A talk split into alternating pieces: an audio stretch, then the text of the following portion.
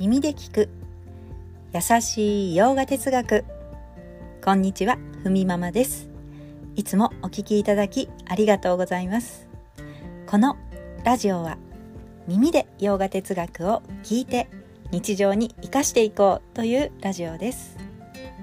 ラジオの原稿をノートに載せています。インスタでもイラストで図解しておりますのでよろしかったらご覧ください。では今日のテーマ。見方を変える方法とメリットというテーマでお話ししたいと思います。前回のラジオでつい私たちは良い悪いの判断というのを物事にしてしまいがちだというお話をしました、まあ、例えばここは良いところ、まあ、良い場所だなとか、まあ、あれはちょっとダメだなとか、まあ、目の前に広がる物事に、まあ、ジャッジをしてしまう、まあ、そこで迷ったりとか葛藤が起きたりとかこれを苦悩にしてしまうというお話をしました、まあ、バガバットギーターは世界は、まあ、自然の摂理の法則によって物事がありそれが摂理の調和の中で進んでいるだけなんだよというふうに言っています。まあ、自然界に良い悪いはないけどということなんですがただ損得も損得はありますよというふうに言ってるんですね。まあ、解決策としては、まあ、そういった見方物事の見方世界の見方自分の見方を変えていくということが解決策ですがどうやって変えていくのか、まあ、どうやって好き嫌いとか戸惑いとか葛藤をなくすことができるのか、まあ、それがバガバットギーター7章の28節の中にあるお話です。まあ、物事の見方を変える方法というのを早速紹介したいと思います。その方法というのは自分がやるべきことをやる、まあ、これだけで見方が変わるというんですね、まあ、ちょっとポイントを3つにまとめました。1つ目目の前にある自分がするべきことをする。2つ目。淡々とコツコツと。3つ目。徳を高める行い。なんですね。順を追ってお話しします。まず1つ目の目の前にある、ま、自分がすること、ま、なすべきことですが。これを前向きな態度で行うことを、まあ、バガバットギーターの中ではカルマヨーガというふうに言います。ここではカルマというのは行いということを表しヨーガというのは態度なんですね、まあ、行いの態度を良いものにしていきましょうと。すると結果、まあ、自分自身が磨かれていく。メリットとしては怒りや執着を手放していく手助けにもなりますよということなんです、まあ、ちょっと余談ですが、まあ、私にとってカルマヨーガで視点が変わったという感覚がありましたので少しお話しします。まあ、私自身ついね家のことや家事もそうですが、まあ、家事家のことですね、まあ、育児とかもそうですが、まあ、自分がねやりたくない時この言葉に励まされて支えられました。まあ時に育児ってこんなに大変なの？とか、まあ、逃げたいと思いましたが、まあ、実際周りから比べたらまあ、とても恵まれた環境で育児ができていました。まあそれでも自分でそれを苦しく感じた時期があり、まあ、自分軸というのは人それぞれですから、まあ、たとえ誰かに相談しても、まあ、恵まれてるよねと言われたら確かにそうだと、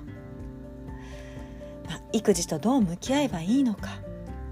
私のこの気持ちはどうしたらいいんだろう。まあ、何が悪いわけではないのになぜか自分だけ振り回される感覚、まあ、そんな時に私の場合はカルマヨーガの思考を取り入れたら楽になれたんですね。あそうか。今私がやっていることこれはカルマヨーガなんだな、まあ、私は自分の時間がないって思ったけど、まあ、カルマヨーガで今自分が磨かれてるんだなと思えるようになったことで自分が引き受けたことをやっていくことに妙に納得できたというお話です。では2つ目に参りますね。2番目。淡々とコツコツと、まあ、毎日の課題や、まあ、宿題。先に言った自分のすべきこと目の前にあること、まあ、しなければいけないミッションですよね。例えばそれはもう家事であったり育児そして仕事であったり、まあ、時に奉仕活動、まあ、人それぞれですよね。場合によっては今言ったものを全部してますという方もいらっしゃいます。それは自分や周りの安全を確保するための大事な行いでもあり例えば仕事によって収入を得ることで安心安全がもたらされる、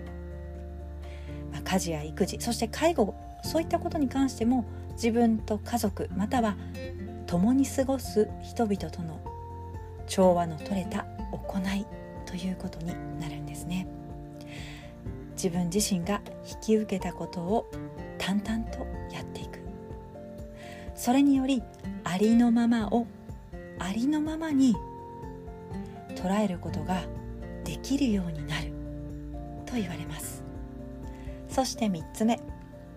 徳を高める行い。自分がやらなければいけないことから逃げてると不徳につながる。急にそんなこと言わないでというふうにも思いますが、